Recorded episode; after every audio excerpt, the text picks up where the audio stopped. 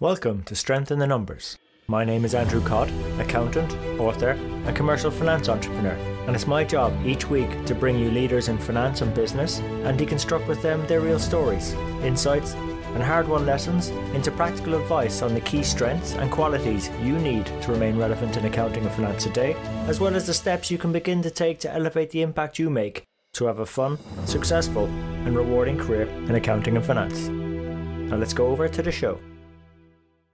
Hi everyone and welcome to this week's Strength in the Numbers. And today I've a bit of an interesting take to share with you from today's guest mentor, who is Francesca Valli. And Francesca believes that the role of the CFO and the finance and accounting organization is ultimately a role of being the architects of our organization, particularly when we consider it in the context of a rapid evolution of technology around us.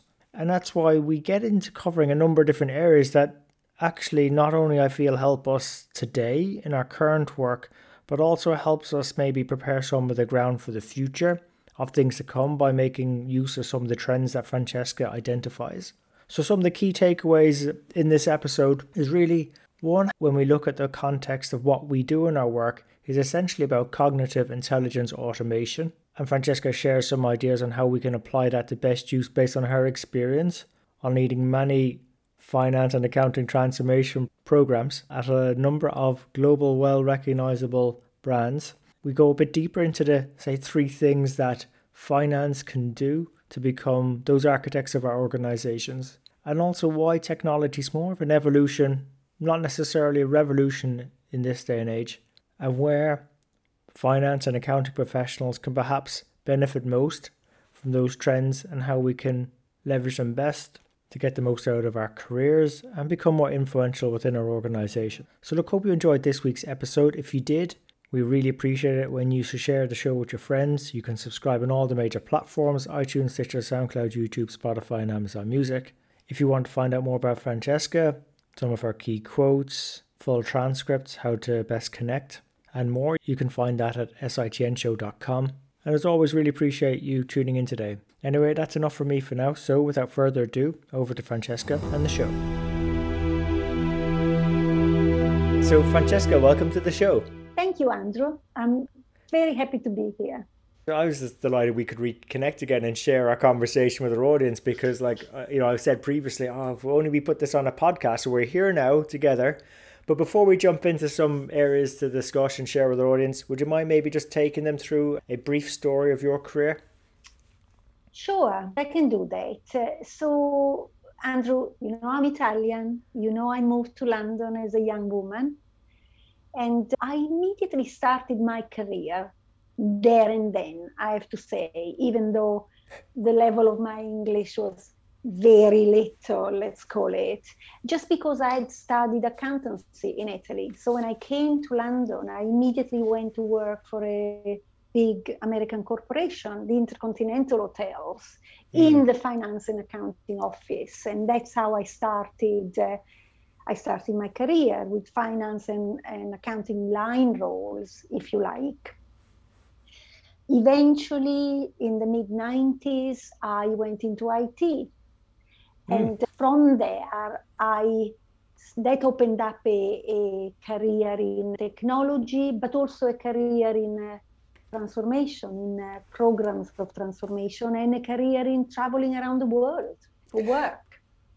And I ended up, if you like, from that point, going up that particular ladder program uh, management, program delivery, and transformation stakeholder engagement. Now the pandemic, the pandemic uh, period for me was great because it gave me a moment of reflection, and I thought after a heavy career, heavy operational career in finance, accounting, IT programs, I want to give something back become an advisor to the CFO and really share the learning, share the learning I've made. I've seen how easy it is to destroy value through programs that are actually not well planned and delivered. So that's that's where I am, Andrew.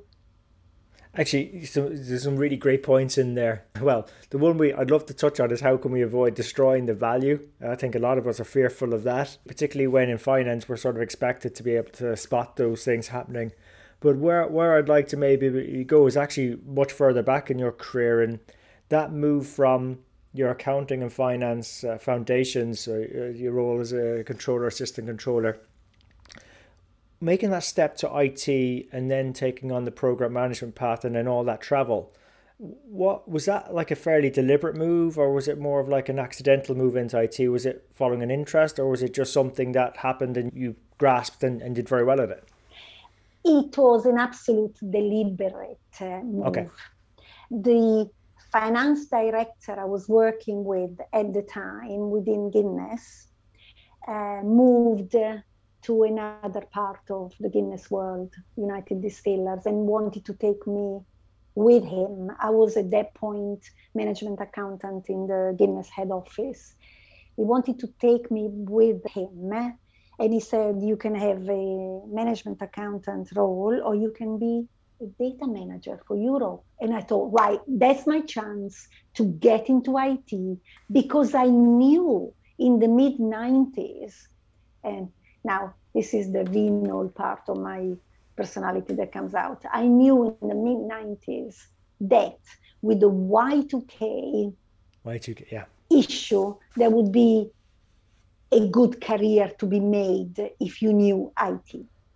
So well, well, at least to the year 2000 for some of our younger audience, because the Y2K bug, we were all fearful of at the time, right? Absolutely, you know? yeah. We thought the world would come to end. Thing. Absolutely. Yeah. And then, I mean, wasn't that a dumb squid?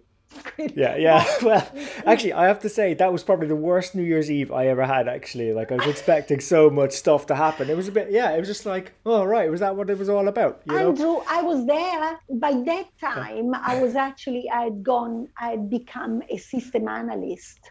Okay, so hmm. coming from my finance background, I'd, I wanted to do programs. I wanted to work in projects of transformation. So I was the system analyst for the ERP application, right?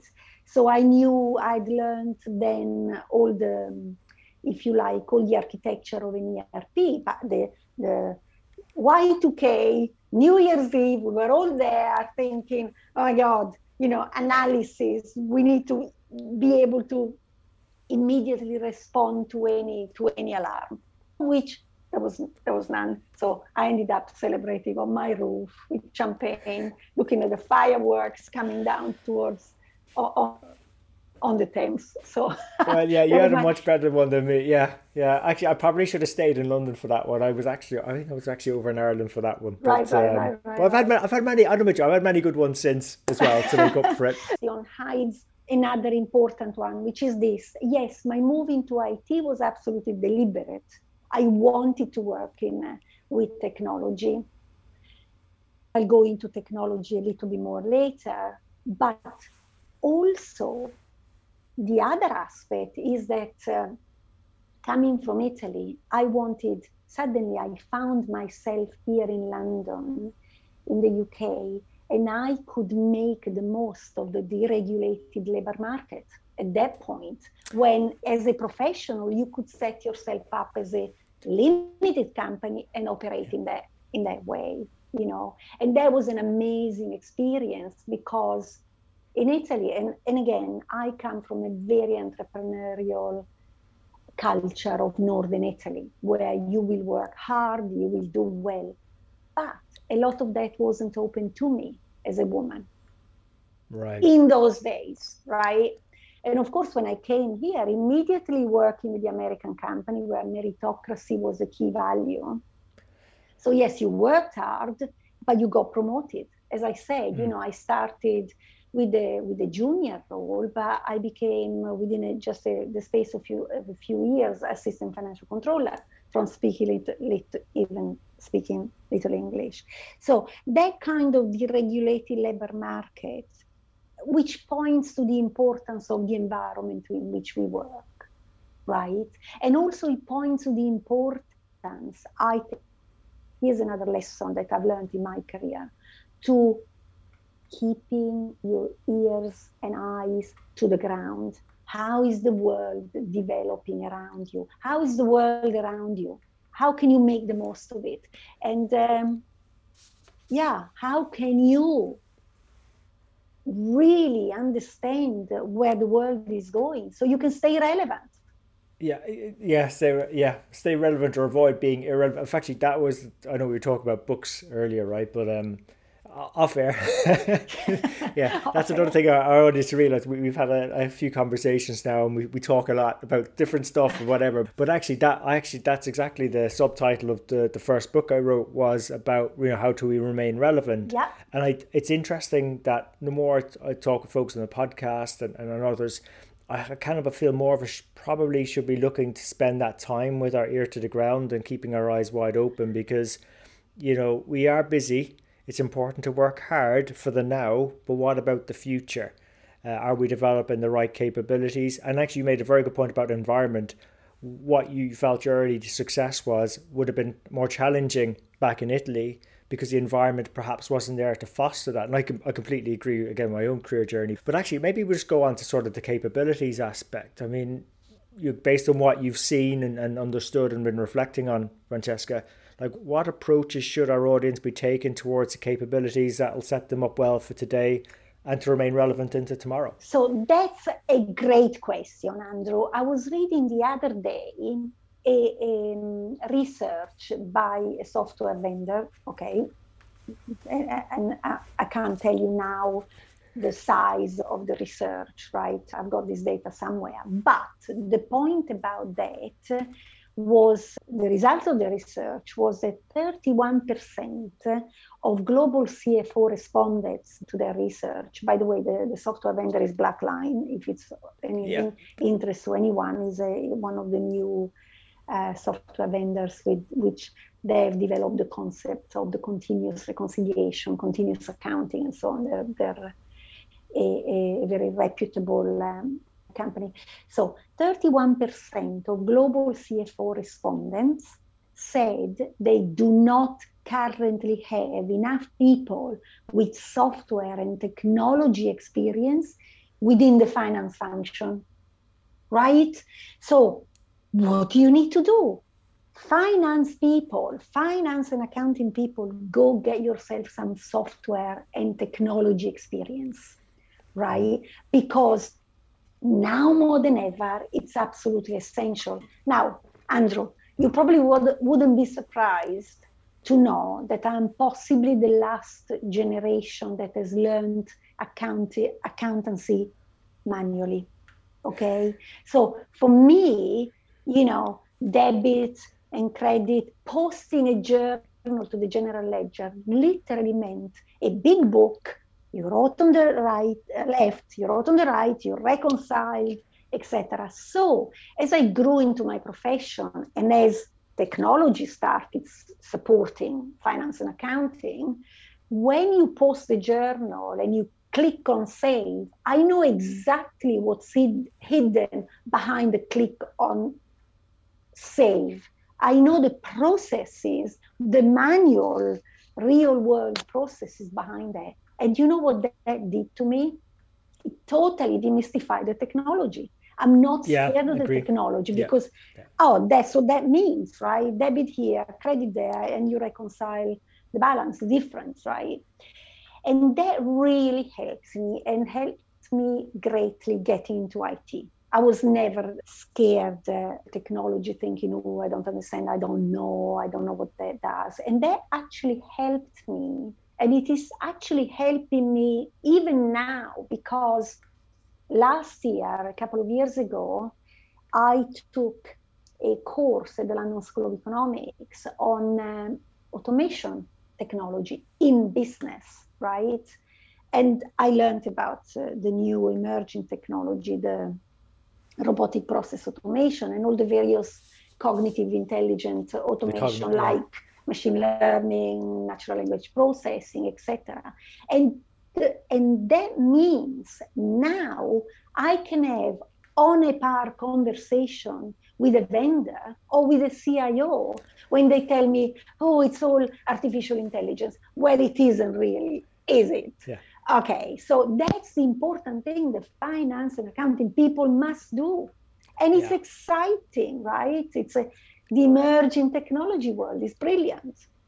Yeah, I, I, I completely agree with you, Francesca. And even in my own world, working with multinationals, I like I, it's I don't know. Maybe my path is it was very different, obviously, but I do find myself working more and more with IT and having those conversations. And I think I agree with you. I think that level of understanding around double entry completely demystifies right. it, particularly with the bigger ERP projects we were probably yes. involved in in our careers. And then on top of that, I, I my father bought me a ZX Spectrum when I was very young, and uh-huh. I was demystified programming for me. Now I'm not a programmer; I just don't have the patience now to program. But you know, it like when you can do cool things like build like arcade machines by doing a bit of coding in Python, for instance, or you know, do a bit of simple SQL to retrieve some some data points as well. And not that I do it much now, but like I know the processes that have to, I, I can be that link between IT and finance. Exactly. Uh, and you know, you know and, and I think that's important now with the know, data. Absolutely. And, you know, quite apart from anything, we're not just talking about being smart, we're talking about a lucrative career right? I, I think, yeah, we talk about being relevant, you know, like how do we yeah. be relevant tomorrow? Well, what is a growing asset base in organizations? Well, it's their data. And apparently, I, I don't know if it's a current statistic, but I remember hearing somewhere 10% of data is only getting accessed by their organizations. So think about what's being untapped into. And um, think about the cost of storing unnecessary data um, and making sure that you have the relevant data to make decisions upon as well. So the cost of not getting the right data. I think there's a, a lucrative space there for, for accounting and finance professionals to get into to remain relevant in that, that area. And then, you know, if they wanted to add further full suite to that, uh, being able to communicate that, uh, tell stories about the data, help people make better decisions, you can build up on that if you want to, or partner with others who can do that and make an awesome team together. But Andrew, you have now touched on about five different exciting There's a stack, right? because we are now talking about data science, right? So you talked about your earlier experience as a developer. Now, how much would it take you to learn a bit of Python so that you can really understand it's data science, right?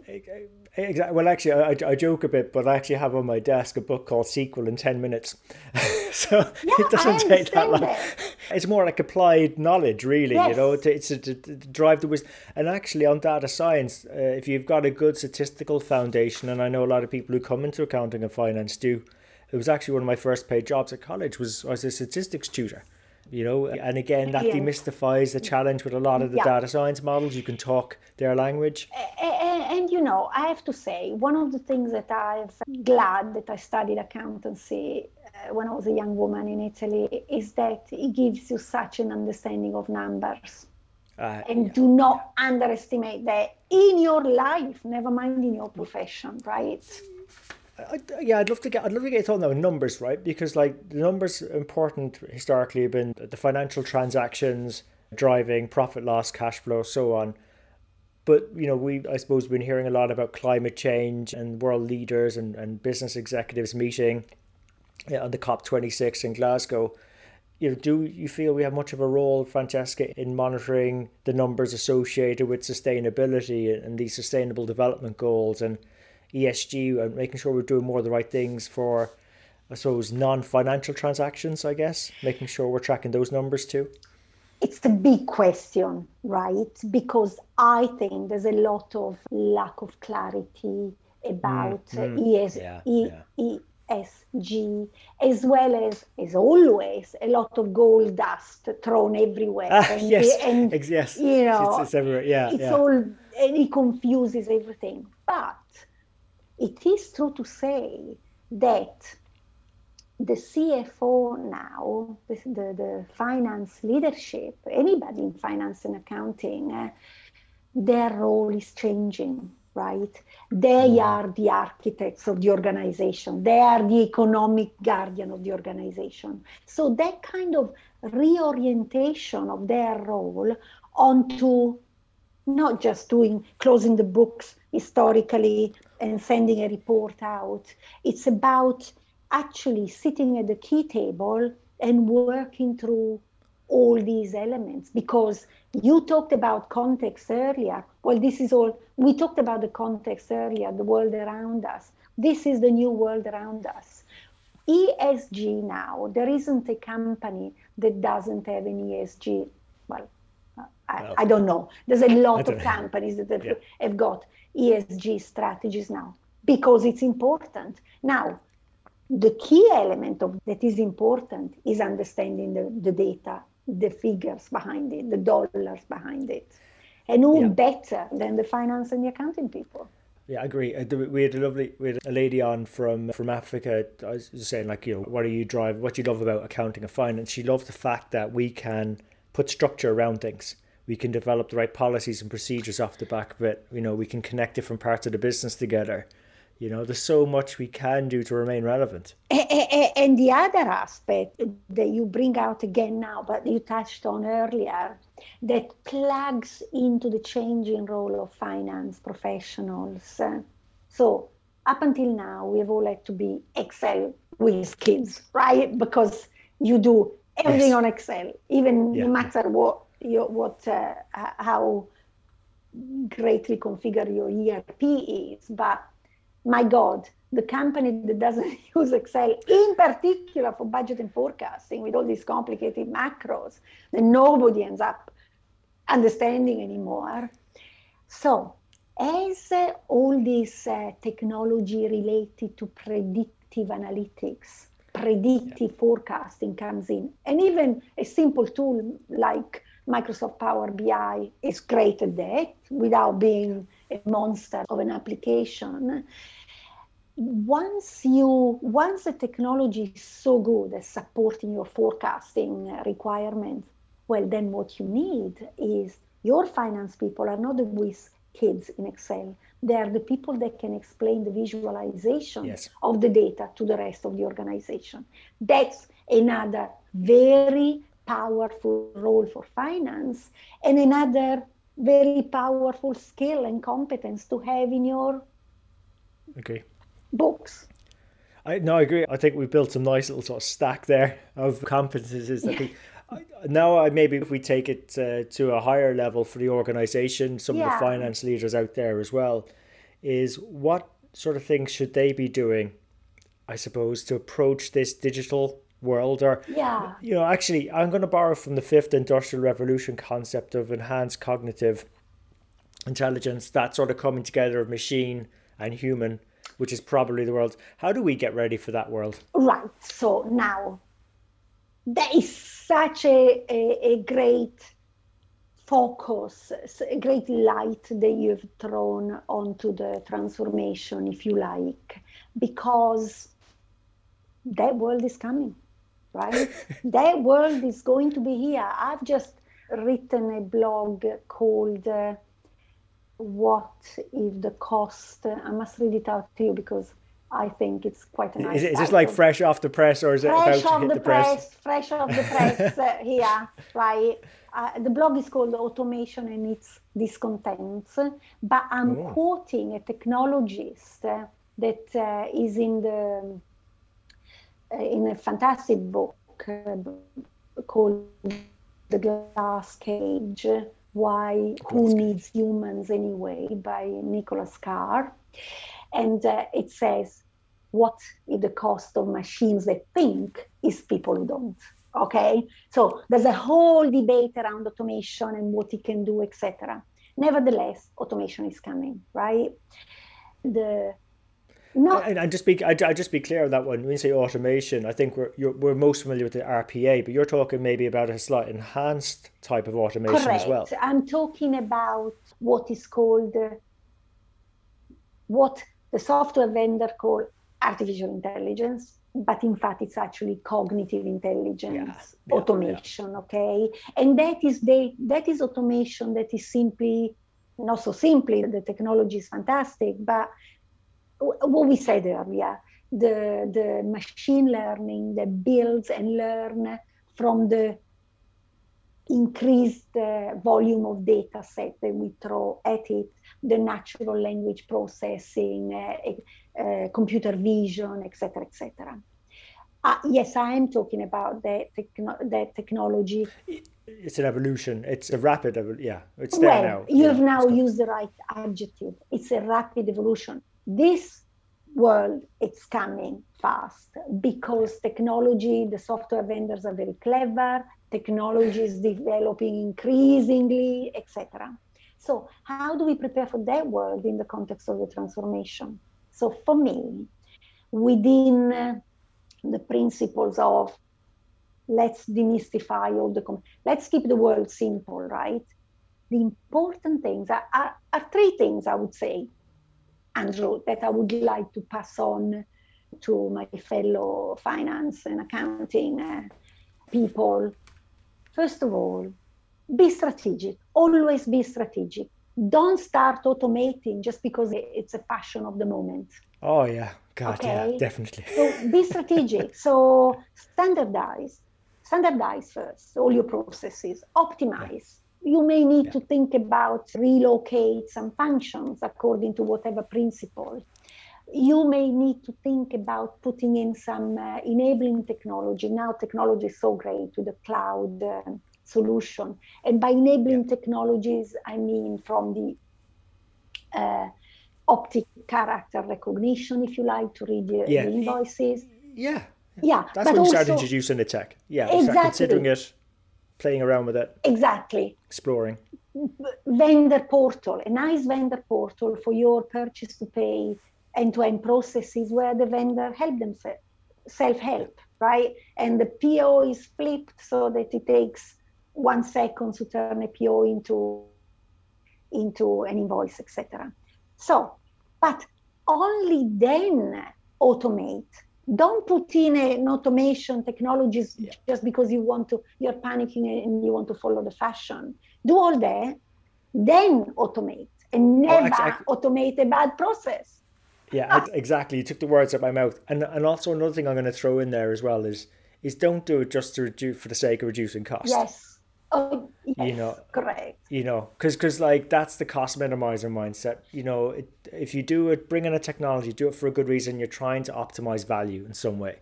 Yes. You're, trying to be more strategic. You're trying, you know, it, uh, yes, I know people are a big cost driver, and it's you know, technology allows you to take the cost out. But you know, try and be a bit more strategic about it, and, and if you think of the value aspect, then you're going to maximize the results. Whereas if you think cost, all you're going to get is minimization and minimization, and and it's a race to the bottom, and, and that's not sustainable. Correct, and it takes you to the wrong place, right? Exactly. You want to exactly. open up your ambitions. Yeah, because right? technology is an enabler, as you said, it's a, this enabling piece, right? Why would you want to enable minimization? You want yeah. to enable probably maximization, I would hope, but anyway. And the other thing, going back to the strategy, you know, the London School of Economics would tell you that two are the reasons for the behind the failure of these programs of transformation, this, this destruction of value that we refer to. One is the lack of a strategic approach. So just go random or go to the bottom or go just for yes, the sake lack of strategic approach. Yes. A yes. lack of strategic approach is the number one. The number two is the lack of change management capabilities, mm. right? Mm. So here is where I come onto my own because I feel very strongly about change management. it's a very misunderstood uh, set, set, of knowledge or practices, yeah, right? Yeah, yeah.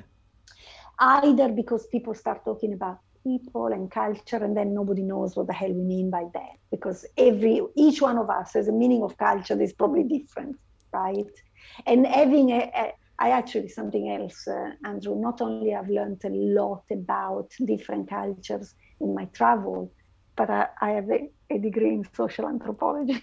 okay. Oh, jeez. actually, I actually didn't know that. I, it's the first time we've talked about that. Actually, yes, so correct. I didn't know that. Yeah. So what is what is social oh anthropology? Oh my God, what is social anthropology? I, I, think I know what I think I know what anthropology is, but what is social anthropology? It's it sounds fascinating. An awareness of the fact that everybody has a culture. There isn't such a thing as, yeah.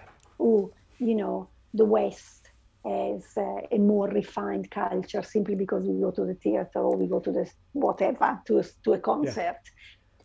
Culture is simply the the collection of the customs and the habits that people have, that people develop for living together. Okay, yeah, I... so th- that's what it is. I I loved all that. Okay, I loved all that. Not just the study of culture, but I also then became interested very much in the study of cognition, which is the way that the mind works, which is great for the back up background to the study of automation technology that I'm doing now. You see, I mm, now yeah. make it sound, Andrew, I make it sound that there is such a a narrative coherence to my career. That probably yeah, well, much. well, you've done a great job, I think, and I think our audience would agree that you've rationalised it very well. But I, I think you brought it around nicely because you've just brought us up through the technological angle, the the, the, the machine piece, and you also tied in there with the human piece quite nicely. Yes. With, with culture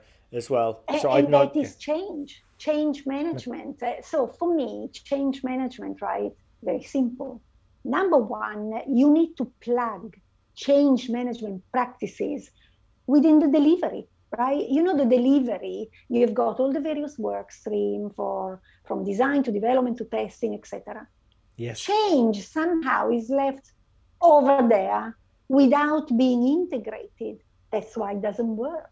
But if you plug your change management, your business acceptance group into the kind of work stream thinking that underpins delivery, that's your best way to ensure that not only you launch, but you drive adoption because people people are engaged not through some kind of ridiculous once a month newsletter, but through business focused governance practices that underpin a program of transformation. So yeah. there's a number two, okay? Yeah, number and, one, strategy, and, and, two is change and and again, and again, I do think I do think that change piece, accounting and finance professionals can be very strong at that because you know to substitute the transactions and monitoring transactions and recording it with monitoring engagement you know engagement, because that is key. Engagement engagement absolutely stakeholder engagement. You need uh, one of the reason I, I, I did a, a, a project a, a global delivery of a purchase to pay transform, transformation for uh, Diageo, right? The mighty Diageo. And of course, they are they've got very mature delivery methodology, etc., etc. And it still to it, it still takes somebody driven to make sure that nevertheless you apply the methodology, right? Otherwise, it becomes a little bit too theoretical. And I think yes. my role in there was to say, right, here's a methodology, brilliant.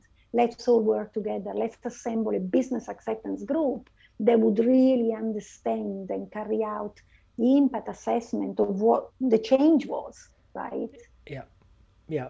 Yeah, no, because because I, I have to say, like even in my own experience trying to build a software company, people love the software, love the idea, but it's the adoption piece. So the theory is the great. adoption, yeah. And, and people people rush in, they, they use, oh, this is great, love using it, blah blah blah, and then it's like, how do we keep people continuing to use it and benefit from it? Because the whole point is to use it. So whether it's software or a new policy or a process or, or getting ready for the integration of, of machine and human and the cognitive, has cognitive and, yeah. and now it's a good point that you brought back because ultimately, okay, it's a new technology, it's the robot uh, working together yeah. with the robot, but it's the same thing. And, uh, and you, the, yeah. the reason you engage the leadership, the reason you engage the people, not through what I find ridiculous practices of saying to people, oh, we are all. Uh, you know it's our hearts and mind. Forget that. You need robust yeah. business focused governance that plugs yes. into the delivery. 100% yeah. That's what yeah. you need to do. That's how you engage people and you don't patronize people because uh, you really get their input into the impact assessment the business readiness criteria. You get the leadership everybody mapped into like a nice change management network to which you communicate at the appropriate level. You know there are there are tools but what there is and certainly something i've developed very strongly as you can see i, I talk quite passionately is the fact that it is important. Change management is important because you don't destroy value. You get yeah. your return of investment, right? Hey, that's our job. That's our job. You know, exactly. exactly. Yeah, it's reduce that risk, that discount factor on in the NPV calculation. Don't destroy value. Don't destroy value. Absolutely. You know? Yeah. So so Francesca, want to be respectful of time. You know, we're near near the end of our, our hour together. So I, I what I would sort of ask you is you've given us great advice. What's been the best bit of advice you've ever received? Ah, yeah, yeah, yeah, yeah. That's a very good, uh, a very good uh, thing. I tell you what, it's my mother's advice. Now, this may sound counterintuitive because of what I described the culture I come from earlier, where a lot of things, eh, the same career I've had here, wouldn't have been open to me. My mother, and she had the wisdom of our a, of her age, you know, of yeah, bygone yeah, age, a, a, a, wisdom. And her mother, her father said the same to her. And she used to tell me, I have to say it in Italian because that's how she said it. So, impara l'arte e mettila da parte, which means in life, learn a skill and then set it aside because under pinning all day because you never know when you need it, right? Right. You never okay. know when you need it and when you will apply. When I went into IT, I'd learned the finance skill. I had to put them aside for the moment, but then my God, did I have to bring them back up, right? Because I needed them, right? Awesome. Social anthropology. I did a degree, put it aside. What do I what do I pull out now that the work of people and robo is essential? That kind of learning, that kind of skill. So I would say impara l'arte e mettila da parte is being brilliant. A brilliant, a brilliant. This is what my mother left me in terms of wisdom. How does that awesome. sound? Yeah, no, that that sounds yeah more than advice. That sounds like wisdom there. So uh, thanks, put into practice. So so definitely thanks thanks for that, Francesca. And I suppose. Sure. You know, you mentioned a book earlier. Is there any sort of other books you'd recommend our audience? I am a very avid reader. I read widely, I read a lot, and I love reading. Recently, I have reread uh, from from all sorts, right? From Dickens, Shakespeare, Jane Austen, etc. But in terms of the business books, if you like, or books that we can read to kind of augment our professional understanding, I recently reread Dale Carnegie's yeah. How to Win Friends and Influence People. I'd read it many years ago. I don't think I had understood it actually. Yeah. Now I look at it and I think, oh my God, I so ever don't go antagonizing people. Just make friends. Yeah. Uh, that's the way you influence people is so important. Yeah, I actually that that book when it was recommended to me, I think it was like 24, 25. It completely changed the course of my career. Wow. And and actually they actually there's actually versions now for kids ah, as well. Okay. Uh, uh, so teenage boys, teenage girls. I, I I got that for my kids, but um but yeah, I love I, I, I just great advice in there. Just, even if someone just took one chapter and worked on it, it's just deceptively simple, simple advice. Yeah. And if you read books like more recent, uh, the one about a very popular one on negotiation skills called Into Yes. Well, you can read Dale Carnegie behind that, right? Yeah. And, and in fact, it's the Socratic wisdom of asking yes. question, da da da, da da da, and so on very very democratically if you like. No yeah. you, you, know don't go around telling people what they need to do and how bad they are. Just show appreciation. Yeah. Show that working just, together is better. Ran, yeah even down to random acts of kindness the guy had it sorted you know ages ago. It was over 100 years ago i think he wrote that one. So anyway no, it's a great great suggestion. I completely support it. Everyone if you've not read that yet i'll be look, you know, we always get news listeners on the show. Definitely check that one out. But Francesca, if our audience wish to continue the conversation with you, where's the best place to connect with you at? Possibly easiest, uh, you'll find me on LinkedIn.